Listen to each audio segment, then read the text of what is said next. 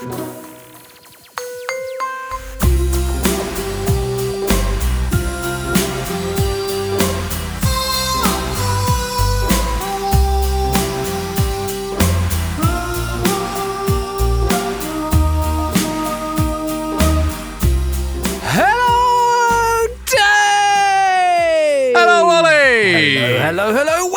To Sustainababble 247. Welcome yourself all to Sustainababble 247, my erudite, educated, and most wholesome chum. How the devil are you?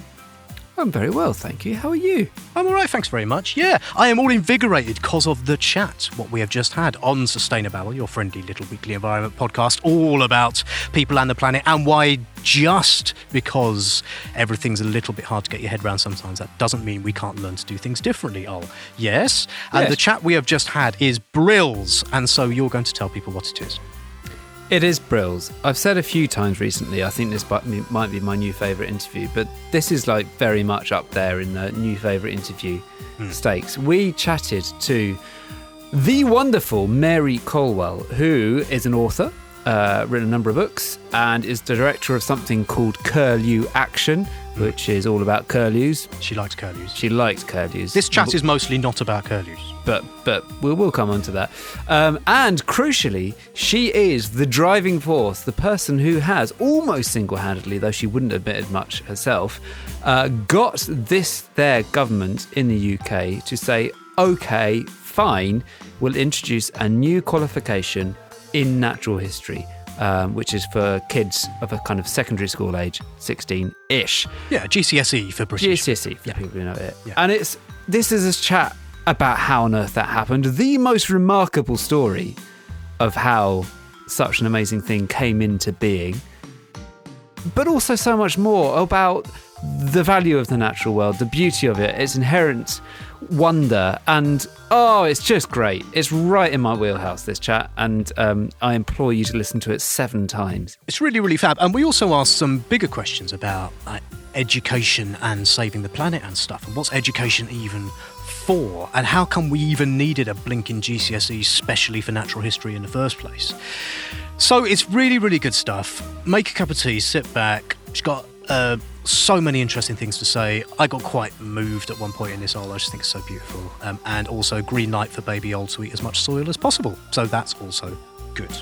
Now, we do work for environment charities, uh, as does Mary of, of Curlew Action. So, uh, if anything we say makes your teeth curl, you ought to take it up with us, not with the people for whom we work. Curl you. No, that was Yes? majestically done, Ol. And what the listener doesn't know is that was about five minutes of you thinking about and having a go at doing that. But it was worth it in the end. Yeah, no, they think? don't know that. That's They the, know that's that. the This is why crucial thing. That's know why it works so well. Is that that's yes. the thing they don't know. Spontaneous off the cuff. Yeah. Uh, audio magic. Thank you, British Podcast Award, for sticking around. we are a listener funded podcast. So if you like what you hear, please do join our loyal uh, but not big enough army of Patreon supporters at www.patreon.com slash sustainababble, where you can chuck in a couple of quid a month to keep this show on the road. And as well as that warm glow, you get insights into who we have coming on the show next. And you get to ask them questions, which you only get to do via the means of being a Patreon supporter. So how about that? Oh, Right, shall we get on with it, Dave? on with it we shall get all. It's toe, it's toes curl, isn't it? It's not teeth curl. But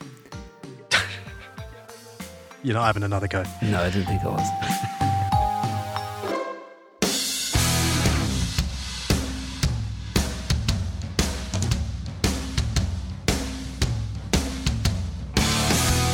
So you're going to be indoctrinating our nation's children with your insidious greeny propaganda, is that it? Brainwashing them, I say. You have got it spot on. Super, that is superb. exactly what I'll be doing. Um, well, it depends how you how you do, I you know define greeny brainwashing, I suppose. Um, How do you define it? I define it as telling uh, young people about the natural world. Is that greeny? Is that green blobby stuff, or is that okay? Just telling them, telling them what they live with. You know, I mean, most young people don't know the difference between a bumblebee and a honeybee or a dandelion and a buttercup, to be quite honest with you. And I think it's about time that we all got back outside, got stuck in, uh, you know, got got that connection going again. So, yep, guilty as charged if that's greeny washing. Um, so what what what? How are you going to be delivering this brainwashing uh, green? Uh, agenda, injecting it directly into the minds of the nation's youth. What is your mechanism? What have you done it's very insidious, as you might have guessed. So uh, basically, what what will happen is that um, we will get kids to go outside, young people to go outside, and they will name and record and monitor and collect data about, notice changes over time of the life around them. And you can do that in the middle of a city, or you could do that if you live in the top of a mountain in a national park. It doesn't matter where you live, the natural world is all around you. So we just want young people to do that noticing. You know, how, we just don't notice anymore. I'm I'm as guilty of it as anybody. When we go out, you stick on your headphones and you listen to music or whatever, listen mm. to this podcast, and things happen around you and you don't notice. And it's that getting back to being in the present. I think the trendy phrase is being uh, mindful or something. But it is, I suppose it is that. It's being mindful of, of what you're living amongst. And the more you're mindful of what you're living amongst, the more you'll understand what it's telling you about the planet we live on. Here, here, here, here, here. So I've got all sorts of things I want to ask you about what you just said. But I think it might be helpful to take a bit of a step back and just tell the world. And remember, a lot of our listeners are not in the UK. So um, tell the world what you have been campaigning for and what has happened and what, in a nutshell, it will do. That'd be fabby. Okay. So um, 11 years ago, I um, was sitting in a room in the city of Bath uh, next to a guy called Tony Juniper, who is now a sort of head of Natural England, as it's called. Go back and listen to episode 37 of Sustainababble or something like that. Oh, was he on that? Yeah, we, we, had, we had him on here a long time ago. Oh, yeah. there you go. What a dude. So I was sitting next to him, and um, and it was like, you know, in those cartoons when suddenly a light bulb goes off on top of someone's head, you know, goes bing like that. Well, it was literally like that. I have no idea where it came from or or anything. And I literally just turned to Tony Juniper and I said, Tony, what do you think about a GCSE in natural history? And and that was the first time it was out there. It was like verbalized. And, and a, GCSE, um, a GCSE, we should say, is a it's a fourteen to sixteen year olds. It it's is the, the the first set of kind of exams. national do, exams. National exams. Yeah. Yeah. Um, yeah. yeah.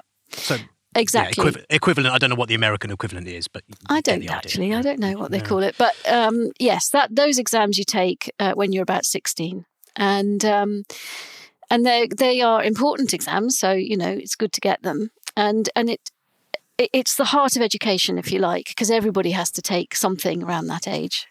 Um, you can leave school after that, uh, but you have to do these. So it just seemed like a really good sweet spot to start getting kids to do nature um, as part of education. Um, and so uh, Tony was really enthusiastic about it. In fact, he scuttled off home and he wrote an article for a newspaper, English news, British newspaper called The Guardian. And it got a flurry of excitement. And I, I did a bit of leafleting and emailing lots of important people and trying to gauge how it was going to be taken. And back even 11 years ago it was a really popular idea but I, I, you know unless you're in unless you're in the room with education it's ever such a dark art. You don't know how it works. You don't know how exam boards work. You don't know the relationship between exam boards and the government. You know it's just really really difficult and impenetrable fortress of stuff I knew nothing about. So I had this idea, but I didn't know how to sort of lob it into education, like sort of a cannonball or something over the walls.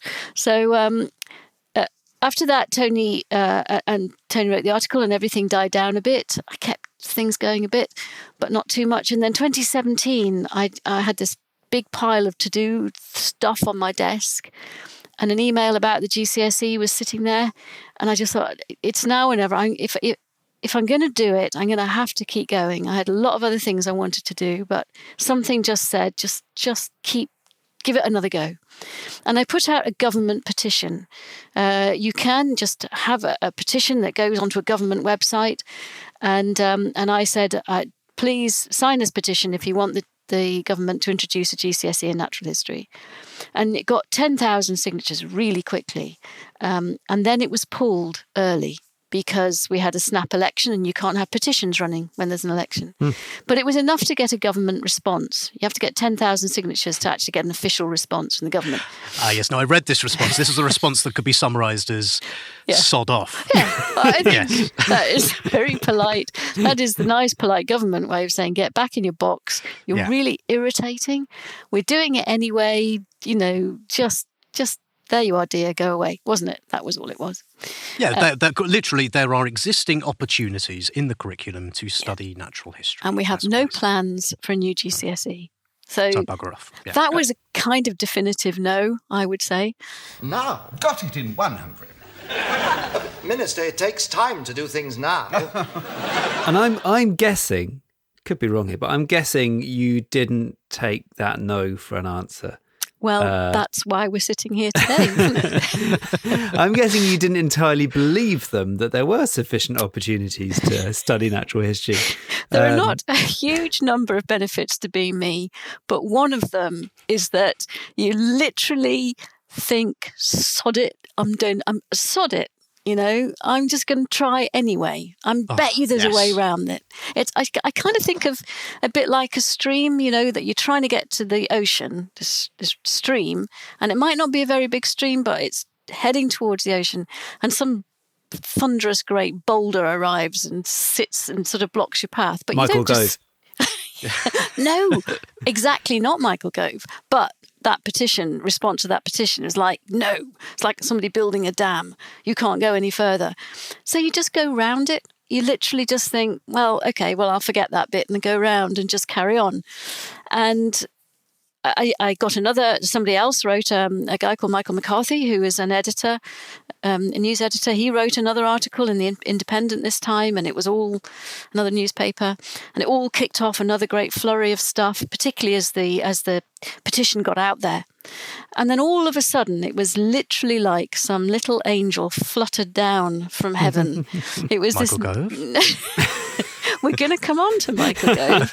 Hold your horses. I think the people in this country have had enough of experts I'm just I'm I'm suspicious. I don't I don't like how this story is going vis-a-vis the saintly nature of Michael Gove. But we shall- it's all right. Oh, well, I'm afraid I'm going to challenge your very perceptions in your oh. heart. Oh no! Well, the, first of all, the first angel was not Michael Gove. The first angel was a really lovely angel called Caroline Lucas. And I was Go on back and Twitter. listen to episode 133 of Sustainababble. It really, yeah. Or something isn't- like that. She's Yeah. just great, isn't she? Yes, And she she sent me a direct message on Twitter saying, I really love this. Can I help?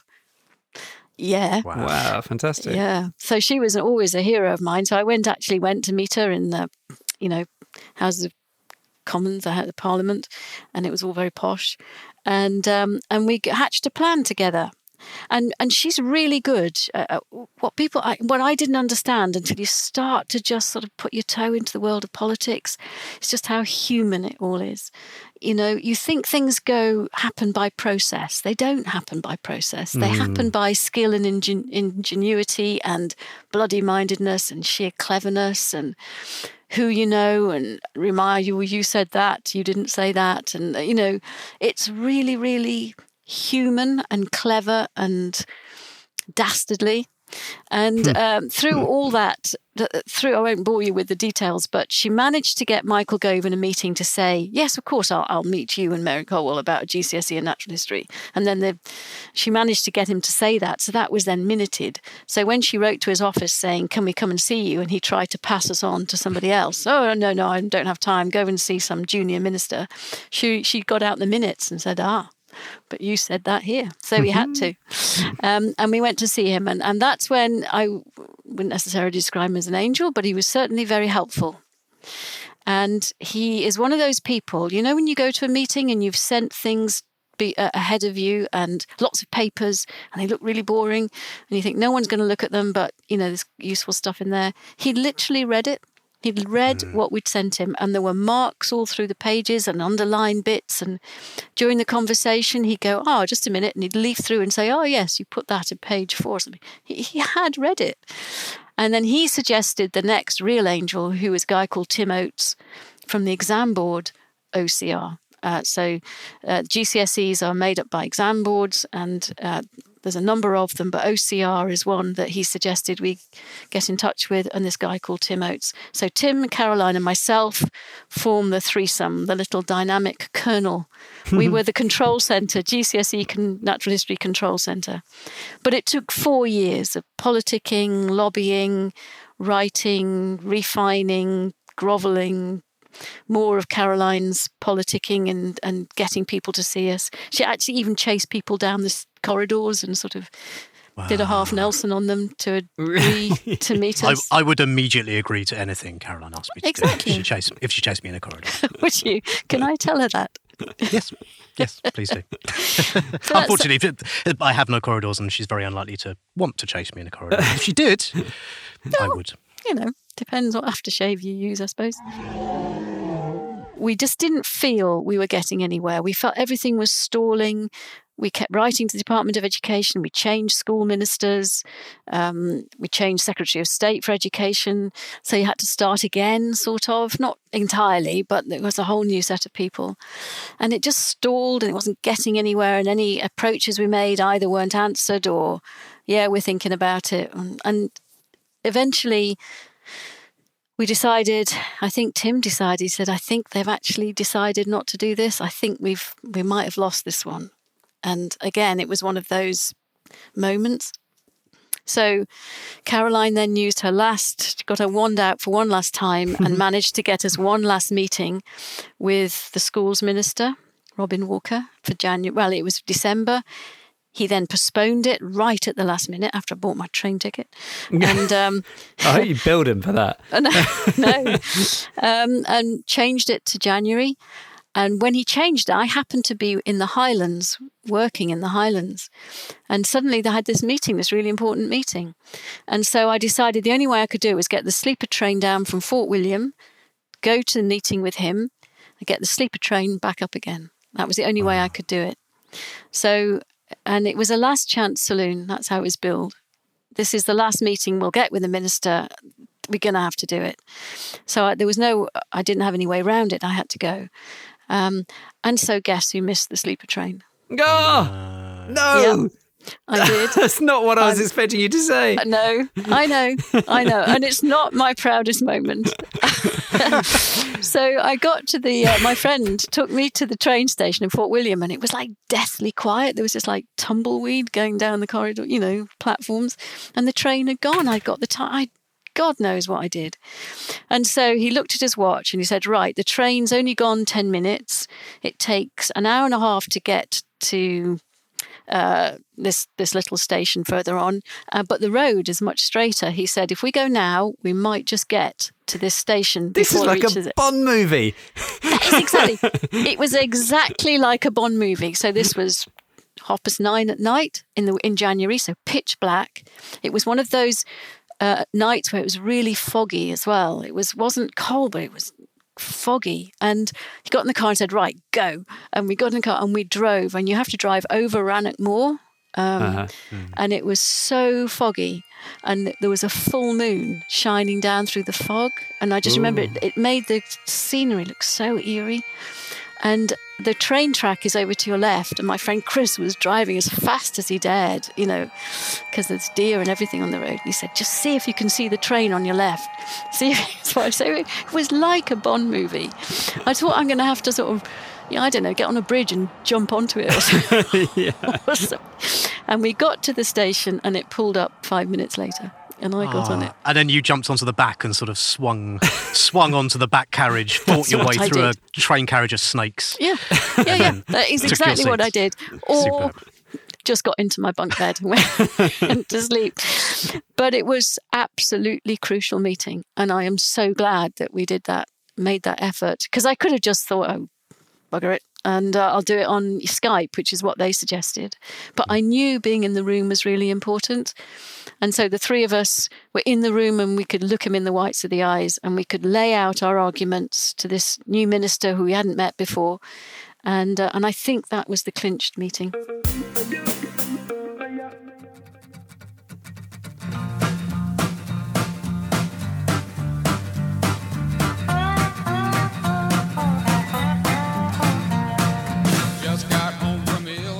So the government has now said there is going to be a natural history GCSE from 2025, right? Yes. And, and that's about kind of all they've said about it. Like all of the details are now to be filled in, right? Yeah, exactly Pretty that. much. Exactly that. Well, Jolly, can we have a round of applause, please, all for Mary? Absolutely. Yeah, and Caroline, and Tim, and Yeah, Tony. Yeah. And And, Michael. Michael, go. and, and the Babble, who I think in some small way should take all the credit. I, th- I think so. It's very much us that won it. Um, no, it's amazing, and it's it's it's not only an incredible achievement in and of itself, but is it an exercise in persistence and creativity and like strategic kind of you know wheedling and nuance and thought. And it's it's oh, it's really heartwarming that you know it is possible as long as you're brilliant and endlessly persistent, which are two things I'm not. So I don't.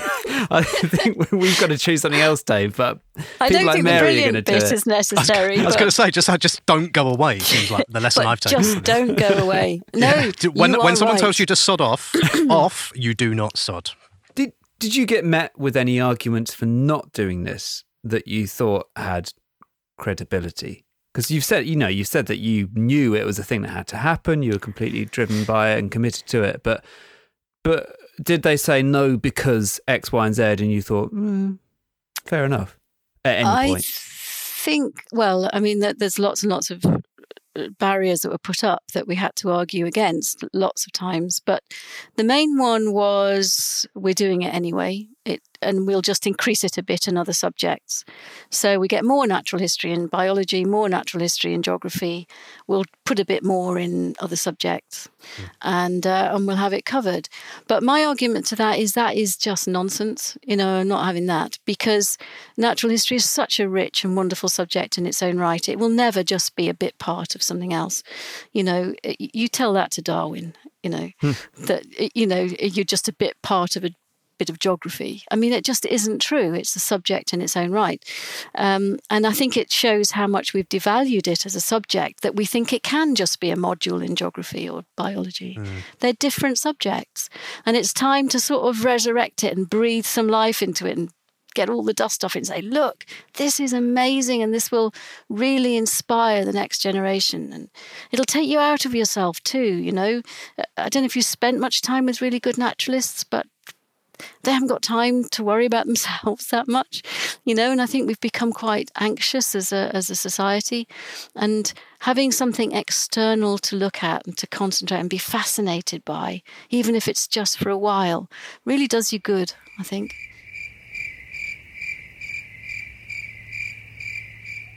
So you, you've started talking about this at the start, and you've got into it there a bit as well. Do you imagine this? And obviously, you're, you know, this GCSE now has to be designed, right? But mm-hmm. do you imagine this not really being about sitting down with books and reading about what Darwin said, but actually going out and getting your hands dirty and touching grass and doing stuff? That's what that's what you would like to see. That's the bit that you think is missing most of all. Yes, I think it is. I, I, I mean, absolutely, the book work has to be there because it, it, you know, natural history is about studying. It's about looking, but it's also about understanding. And so, um, the book and the, books and and the practical have to go together. But they have to go together. You can't do one without the other. You can't just do the practical and no books. Um, and I think that's that's that's part of the enriching side of it. So, but absolutely fundamental part of this GCSE is sustained outdoor observation and recording and um, field work. Field naturalists. We need field naturalists like never before. So that's what you'll be when you've done this GCSE. I think baby Ol is halfway to that already, Ol, isn't he? He's eaten half of Well, your garden. So yeah, I encourage, as on pre- as mentioned on previous babbles, I fully encourage baby ols one and two to stuff their gobs with soil. Uh, when perhaps I ought to discourage that a little bit, but uh, no, they're yeah, they're really as I think all children are. Like I don't, I don't. I I think this is something you probably teach out of children rather than teaching into Yeah. children. Like I think they are naturally curious, and you know we've evolved as we, we, we lived in a forest. We depended upon the natural world. Like that's evolutionarily, that's what we're primed to do, right? So like, I think it's unnatural to sort of not be interested in it, and I think that's the thing which is which is taught rather than the other way around. Uh, I think you're absolutely spot on there. That I mean, young children instinctively know what natural history is. They know they're fascinated by the natural world. Absolutely fascinated by it. It's got a posh name called biophilia, um, and that's uh, you know we love life. And by the time we get to secondary school, we've diminished that. We've flattened it and ironed it out and put it in boxes and made it and drawn the color out of it and suddenly it's just a little bit of something else. And that's not you know it, it's a, it's one of those great mysteries to me that we spend a lot of our time you know I did with my children and you're obviously doing with yours you know. You read them stories and they're full of animals you know animal mm. characters mm. animals and the natural world is r- all the way through it because it's so important and it's so accessible. We don't read them books on hedge funds and, and stuff. we read them books about animals, and yet by the time they get to secondary school, that's that that wonder has gone. Right, hope you're enjoying the babble. Before we get on with it some more, here's a little trailer for another podcast we think you might like. This is We the Power, a podcast from Patagonia all about community energy with me, Lucy Siegle. So we're back. This is the first episode of a brand new season of We the Power. We always wanted to say more about community energy because you had so many more questions. Then a few things happened. In a nutshell, the issue of how we get our energy and the impact of that could not be more critical. So, in this brand new episode, Ukrainian environmental lawyer and climate activist Svitlana Romanko and Bill McKibben, the venerated climate activist, will explain just what is at stake. Right now, fossil fuels are powering the war in Ukraine. There's an intensifying energy crisis across Europe, and the chance to address the climate crisis is slipping away. To put it simply, community energy is part of the fix, and we need it now.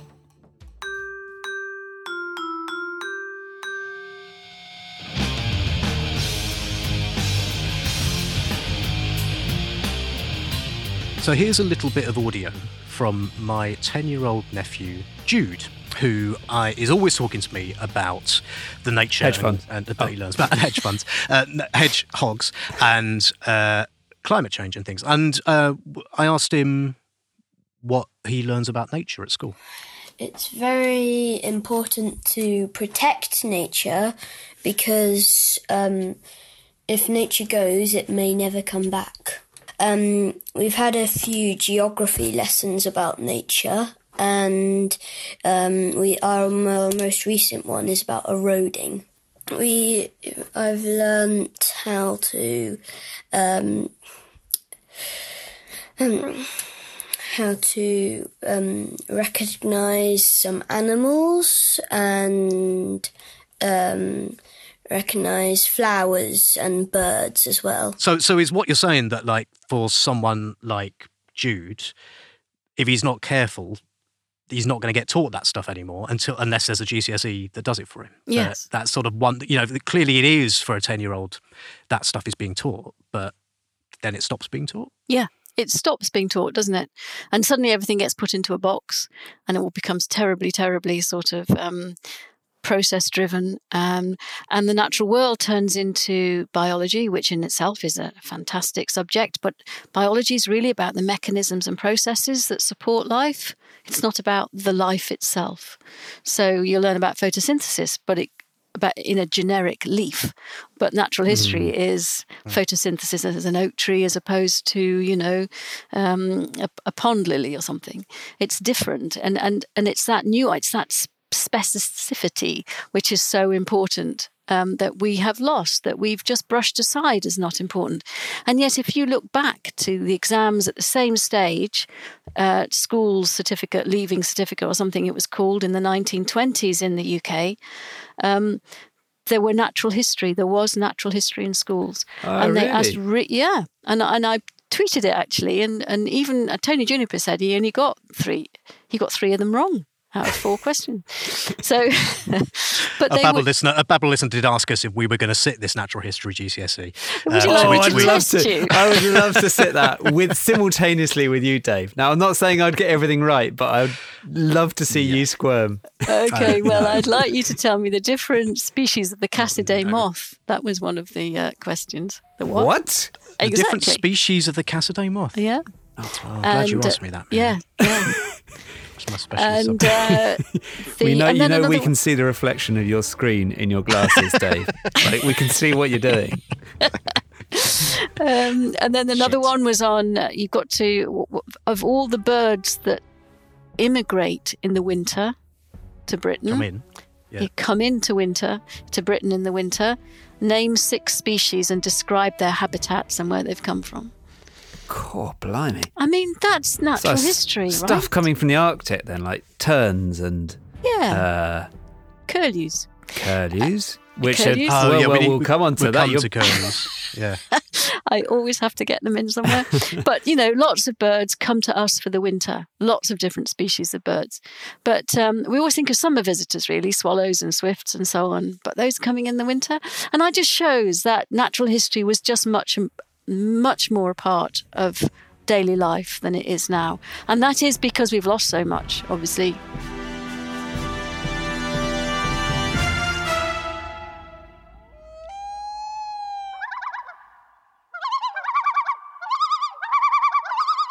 It makes me think of Robert Macfarlane's Lost Words Yes. stuff. So, if, if listeners haven't seen this, it's a, beau- a beautiful book and a beautiful set of stuff that he's done. Basically, words that have just fallen out of use Yeah. because in common use because Yeah. they described changes, different things, subtleties in the natural world that people hundred years ago would just have known. Well, well, and oft, often they don't. just the names of species. Like you know, a lot of this, that stuff was wren, dandelion, kingfisher. Mm. You know, it's all, Mhm. it's um, yeah. Mm. We should we should try very hard to get either either Robert Farms or Jackie Morris on because it's that whole project. You really should, actually, because, Um, you know, that. and wildly sorry to interrupt you but but but wildly popular in schools that whole project one Primary of the schools. reasons yeah one of the reasons it's been so massive is because there clearly is a kind of thirst for all of, all of the that reconnection that you describe among kids and among i think primary school teachers as well so i think there was a a project to get a copy of that in every single Yeah. primary school which um, which is was wonderful Kingfisher, the colour giver, fire bringer, flame flicker, rivers quiver.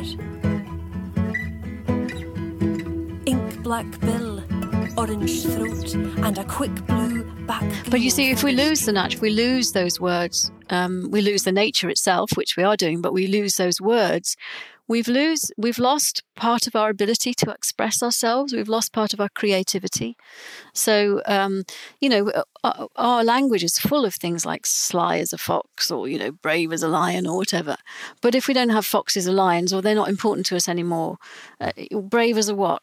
brave as another human being you know it ev- everything becomes very inward looking and our creativity kind of falters i think so it's all part of being human as you've said earlier So to, to to just be slightly kind of devil's advocacy uh, for a moment, is is part of the reason that secondary schools have not really done natural history the fact that secondary schools is when you start teaching kids stuff that's going to give them a job and is going to you know it, it- that's the kind of the logic isn't it is that like you you need stuff which is going to equip you for professional life because Well. we need you to be good economic contributors Which this government has this government has directly said, like they are Right. quite clear that is what they think the purpose of Yeah. education is. yeah we need you to do Go, go and get a job sciencey in things what is it sciencey investmenty things. Exactly. And I, you know, I don't think anyone listening to you would disagree that all of the things you described are part of the richness of life and we're poorer for not having them. But do the government have a point that, well, there's finite stuff and finite time for teaching kids? And if they can't leave school with a reasonable chance of getting a job, what use is knowing the six species of tern that turn up, turn up, there you go, uh, in the winter? well this government commissioned um, a, a Cambridge economist called Partha Dasgupta, Professor Partha Dasgupta. Do you remember the the Dasgupta report. They Yes, commissioned him yes. to do a report on the contribution of of the natural world biodiversity to global economies. Because that's a really interesting question. How much do we need nature, or is it, and how much is it just a nice, pretty backdrop? And how, or how much does it actually contribute to, to keeping us all going? And his report was uh, took him three years, I think, to compile, and then it was launched last year, about just over a year ago, and um, and it absolutely one hundred percent found out that without a healthy, functioning natural world, our economies will fail. We will have global economic collapse if ecosystems fail because we are tied in to the ecosystems and the natural world at every single level. And he ended up the very final part of his sort of speech when he was launching his findings, he said, and finally, this report has found, I'm paraphrasing him, but this is what he said, that in that the natural world is so important to global economies, in part, we all have to be naturalists. We all have to hmm. understand how the natural world feeds into the systems that we require. That's why. So, if you understand the natural world, you can work in business, in industry, in politics, in finance, in education, in wherever you like, because it's part of everything that we do. And if you don't understand, if you if you don't understand what's out there, and I live in the middle of a city, so I'm looking out my window a load of bricks actually, um, but just round behind the bricks is a tree, and and I the more I know about that tree and how important it is and how it's important, we have trees in cities and we have trees around the country and the relationship between trees and, and the fact that they're home for all sorts of different species and they fix soils and they you know absorb carbon dioxide and they do all those sorts of things. You know, it's really important we know that. And it's really important we know what species of tree. And it's really important that we know why that species of tree fits here in Bristol as opposed to where you guys are. Not sure where you are, but we probably have different you know, wildlife. Unless you're next door to me and I hadn't realised, you probably live in a different part of the country. Are you local? Uh, no. I've got so many questions, but uh, we sh- we should probably ask uh, questions that were some of our listeners have sent in. And one question is from uh, one of our patrons, uh, supporters on Patreon. If you would like to support us on Patreon, you can go to www.patreon.com forward slash sustainababble. And be like Nicola, who sent us uh, this question. She said, I'm interested in how much this GCSE will contain with a more female angle. Natural history in the UK has been a massively male observed story, like history. Is this GCSE one that makes efforts to include eco feminist thinking? Uh, and, uh, you know, obviously you don't know what's in it yet, but yeah, what what is your view? What should be in it from that perspective? I think that's a really good question. And uh, quite a few years ago, I was a BBC producer for years and years and years and years, and in Radio 4 for quite a long time. And I did a program a long time ago called Sex and the Scientist, where we actually explored that, where we looked at um, why museum specimens, you know, and you go in and it's all big lions, big manes, or you know, bear, and it's always males because they t- in mammals anyway they tend to and birds they tend to be the showiest. So nobody's interested in the females. It's all male, you know, and I agree. We've had way too much maleness in education and uh, and the female side of things are really really interesting and um, let me give you an example in New Zealand, there's a bird called a swamp hen, and um, it has a very uh, quite a dramatic uh, mating ritual where the, the male and the female they run around together, and it's all very sort of quite quite sort of to our eyes quite sort of aggressive and so on. And the original thinking is that it's the male dominating the female, chasing her down, being dominant, forcing himself on her, and all that kind of thing spin over a few years later when eco thinking, uh, feminist thinking started to come into natural history, and it was the female testing the fitness of the male. And it turned it completely on its head. So it's a really clever question because um, it depends on your, you know, science is very cultural. Natural history is very cultural. Every subject is very cultural. And so we have to try to be as objective and as even handed as we can within our own parameters. So I totally agree with your lovely patron that um, yes, of course, we will try to be as even, and that both sexes will be represented and we will look at the facts of how natural history works, how creatures, plants, fungi actually work, and not just see it from one point of view. So, good question. You can imagine it opening up so many interesting lenses, can't you? Like, Mm. because you know some of the more crass arguments that are put forward in, in human debates say things like, "Well, it's not natural," you know, or, or "This is the natural order of things and natural way of things." So if you've got, if you're literally studying the complexity of, as you say, the facts of of what happens in the natural world, that's going to it's not going to solve those problems, but it's it's clearly going to make a massive contribution to cracking open some of that kind of weird blinkered thinking that still permeates so much of, of certainly British culture. We are seeing changes. I mean, most zoology students, I think it's at least 50, 50 if not more, and are now women. And it used to be overwhelmingly men that studied biology and zoology and botany. Now it's, I think it's predominantly women. So we will get a different point of view. And I think, and we are starting to, as, as I explained. So, you know, it is a really interesting time, you know, as, as, we we're understanding gender and sex a lot more as we as we're looking at the natural world with different eyes. It's a fascinating time to be studying it too, and we see ourselves in the natural world. The natural world speaks to us of ourselves. It helps us to express ourselves. It's really interesting time. You know, God, I'd love to be eighteen again and, and have that I, choice. I want to study this stuff. Yeah. I'm going back to school, Dave. Although you can do, am I right? You can do GCSEs at any age, Yeah, right? any so age there's nothing actually Yes, stopping that's true. anyone going to do this thing. Nope, if you- nothing at all. So and what I would love to do is a male, uh, male. Look, you see, what I would oh, like. yeah. that was your fault. That yeah, was. Sorry. what I would love to do is an adult version. So, and put it online, you know, natural history for adults.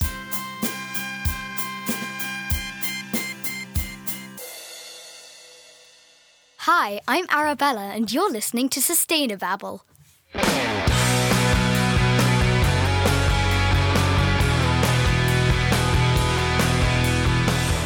Well, I mean, this, so this kind of opens up the bigger question, doesn't it, about sort of two related things. So, firstly, like, it's still an, you don't have to do this GCSE, and not all schools will necessarily offer it. And even if they do, you don't have to take it. So, there's still a lot of teenagers who are not going to get this education, and then you you know you stop learning then, hmm. right? Like you go out into the world. We talked uh, to a guy called Jonathan Rowson back in episode 163, who's done a lot of thinking about kind of lifelong learning stuff and the idea that you know the purpose of education. My mate in the pub, Felix, said this last night. He said like, "What's the?" He said, "Oh, that's an interesting thing." He said, "I think that the purpose of of school is to give you a love of learning." So I suppose there's two related things about that. How do you stop this just being an isolated thing that you do for a couple of years that some people get? And what are the more sort of fundamental changes to education, both for kids and for adults, that would really lock this stuff in? Whew, the two big questions. Um, what do Actually, I? there were five big questions. There were actually quite yeah. a lot of very big questions in that one. uh, We're running out of time. If you could answer all my questions immediately, that would be superb. um, as we talked about earlier, you know, we teach our kids about natural history through stories. And in fact, that is pretty much the only way any of us learn through stories. And the natural world is just full of stories. Every single species out there has a story to tell. And it's a fascinating story about, about all sorts of, as we've said, all sorts of things get drawn into it. So I just hope that if young people take this GCSE, that they will just be introduced to this this wonder world of wealth of stories, um, which will then go on to inform them throughout their life. And it will be a lifelong passion. It's not something that you just do till you're 16 and then say, right, I'm not doing it. I think it will hopefully ignite in a certain proportion um, and hope significant proportion a passion that will last forever you know for the whole of their lives. Because it, you can be a naturalist at the age of 103 and at the age of 3 it doesn't matter does it? So that's what i hope. I hope that we'll regain generations of people who love the natural world. And then once you love the natural world you're so much more likely to be engaged in what it needs to protect it. That's what I want. I want us all to protect it because we love it, not just to protect it because we're frightened or anxious. And I think one of the worst things that we've done, and you know, you've got kids, is to hand on to your children the idea that this fantastic, wondrous planet is nothing more than a problem to be solved and something that will make you anxious. You know, that's Mm. wrong because it isn't that. It is just the source of all that's life enhancing.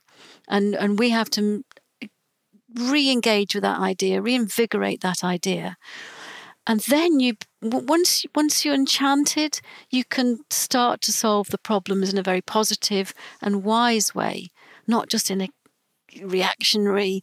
Oh, it's climate change. We've got to plant lots of trees everywhere, and then by planting lots of trees everywhere, you've just destroyed a whole load of other stuff. You mm-hmm. know, we've got to be wise. We've got to be measured. We've got to have that calm head that works from a place of knowledge, uh, not from a place of fear.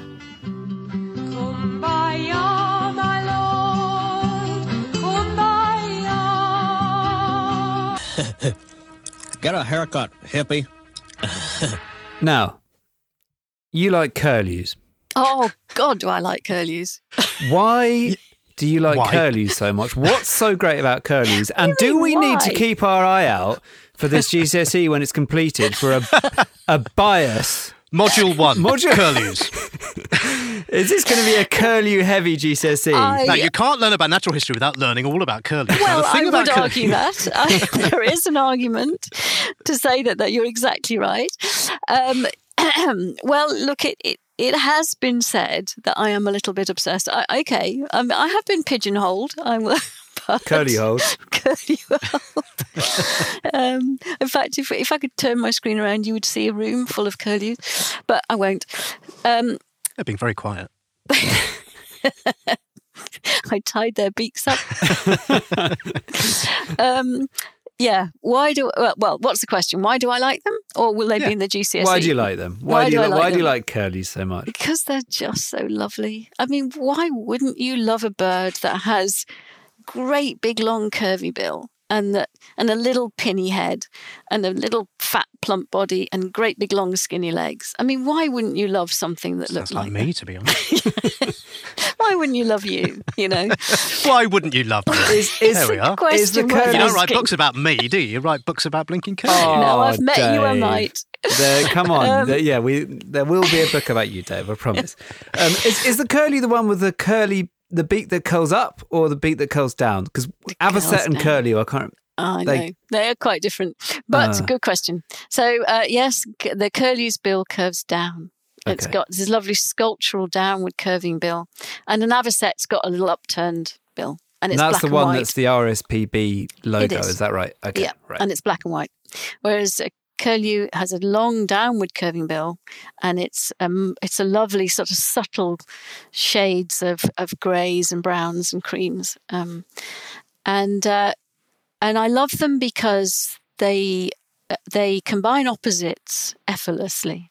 So actually, they're quite funny to look at with this long bill. They look a bit like Cyrano de Bergerac of the bird world, you know, great big long bill and a bit clown-like when they've got great big feet, and um, and yet unbelievably elegant um, and sculptural.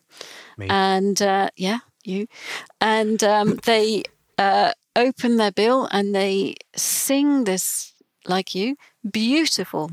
Sing so beautifully, and and they're Less like me. they have um, a call, particularly here in the mating in the mating season, which is about now, which is probably like you, which has a lovely, which has a, a lovely. don't do it now. Not Don't do it, Dave. Don't do it. The listenership can't handle. Now I is haven't done not the warm-up. time. You're all right. now is not the time. I'll do it for you later on. All right. Yeah, okay. Um, they have this lovely bubbling. I, I can send you one, and you can play it in. But they have Yes, this please. gorgeous bubbling call. It's like it bubbles up from the earth itself. This rising, and what they do is they combine the major and minor keys in that. Oh, uh, in a really clever way, so you don't know whether Jazz, you're listening. blues, blues Yes. scale. Is it? Yes. Is it? Is it Yes. ecstatic, happy, sort of upbeat stuff, or is it that much more somber, downbeat? Is it? And it weaves them and rolls them together, and and you end up listening. I don't know what I feel, but I do feel emotional, you know, and uh, and I love them for that reason. That their calls are so beautiful.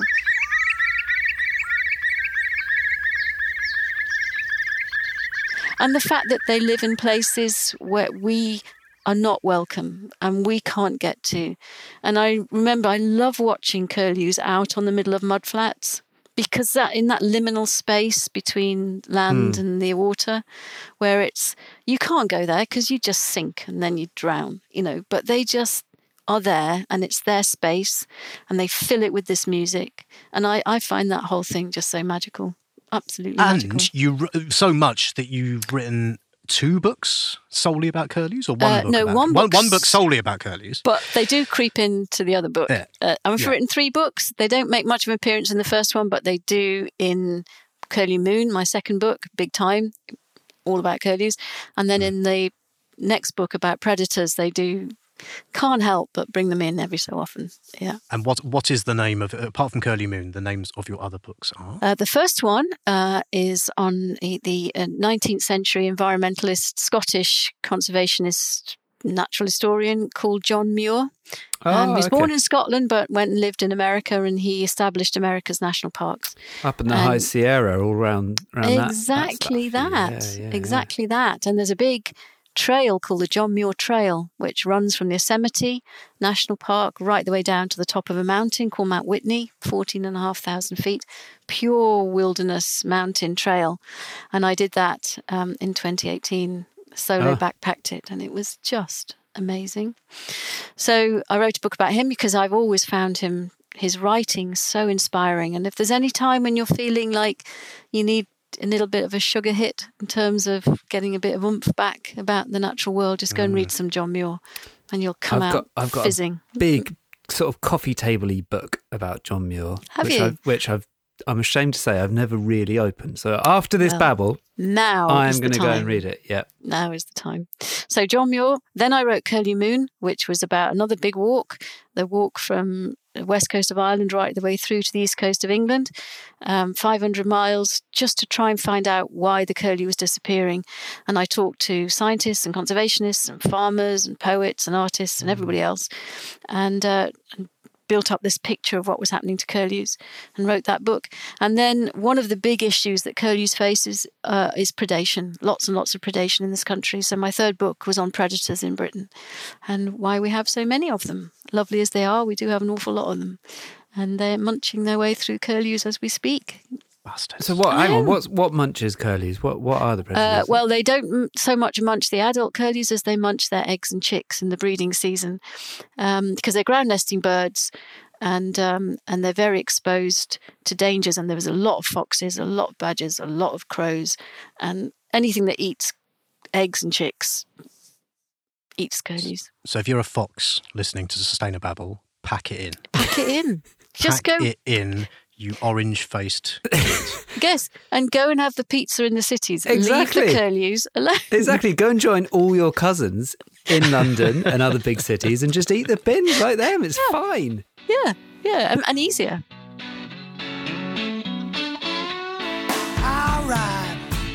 Right, last question is a question for you both, and it's a question. Uh, I also asked Jude, my ten-year-old nephew, what his favourite animal in the world is, and a special bonus Babble prize for the person who gets closest. So, uh, Mary, what would you like to guess? My ten-year-old nephew's favourite animal in the world is.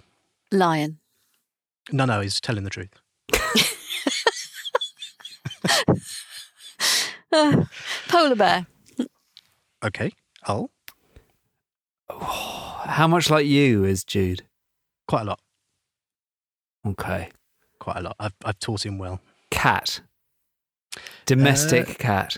No, neither of you are close, and the reason I raise this, so it's, the correct answer is A green anaconda, which is the world's largest snake. Oh yeah. Ah, And the reason I raise it is that Jude likes, he doesn't, you know, he likes animals, but he doesn't necessarily like the big sort of fluffy, cuddly ones. He likes the cool ones. He likes, the, you know, the ones that are really interesting. And I think that is testament actually to what kids, you know, they don't necessarily all just like fluffy things. They're really interested in the way stuff really works Yeah. and the, the weirdness and the goopiness and Yeah. the sheer alienness. The of nature. otherness of it. Yeah. And it's so, great to have something that isn't human all the time, isn't it? And what could be more different than a giant anaconda with no legs and no teeth and yet still eats whole things? It's fantastic. It's my n- nightmare sorted. Mary, thank you so much for coming on here. Um, how can people follow you, find out more about what you're doing, that kind of thing? Okay, so I'm on Twitter at Curlew Calls. Got in again Yeah, at Curlew, Calls. Yeah, or Mary Colwell One on um, Instagram, and uh, or go to um, I run a little charity called curlewaction.org. Ah, she is obsessed. I know, I know. Uh, or Curlew Media is my other website. Or you can find me everywhere. But anyway, Sponsored by Big Curlew. We're on to you.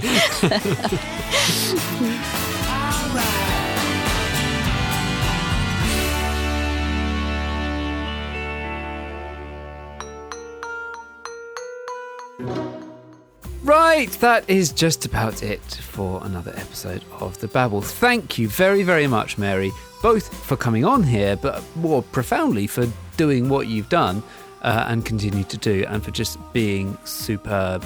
Uh, do check out Mary's books and find her on the socials and stuff, per all of the ways she said you could do that.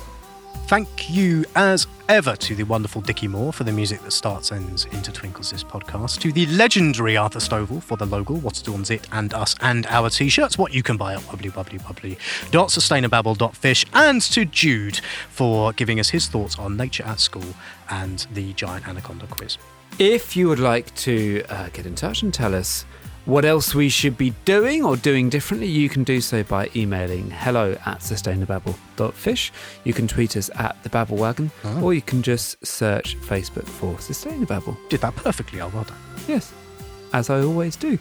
Uh, now you put me right off my stride. What else was I supposed to be saying? Give us money? I think we've done that, haven't we? No, no, we did at the start, but if you like what you hear, please do join our Patreon army at wobblywobblywobbly.patreon.com slash sustainababble.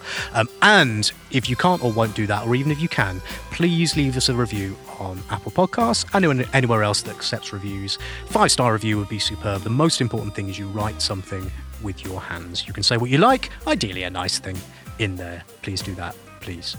Oh, not you. Everyone else. Will you do it as well? Have you reviewed the Babble yet? Oh, 20 or 30 times. Fine. Yep. Good. Okay, I'll see you next week, Dave. I am off to uh, stare at uh, that moth that uh, we didn't know what it was. Yes, very good. Next week, I shall be asking you questions on John Muir. So I, int- I expect you to have got your coffee book out and you will be getting a John Muir quiz.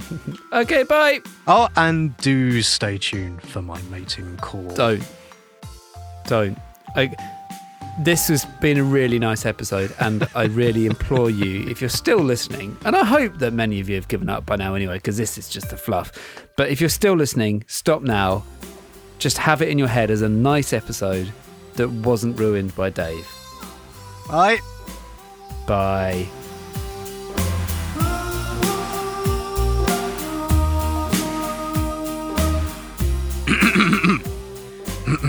You've still got time to go. It hasn't happened yet. You can still go.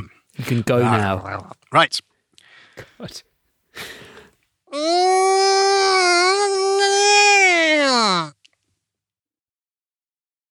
I was like a sort of strimmer that was constipated. That was my name at school. oh, here comes bunged up strimmer.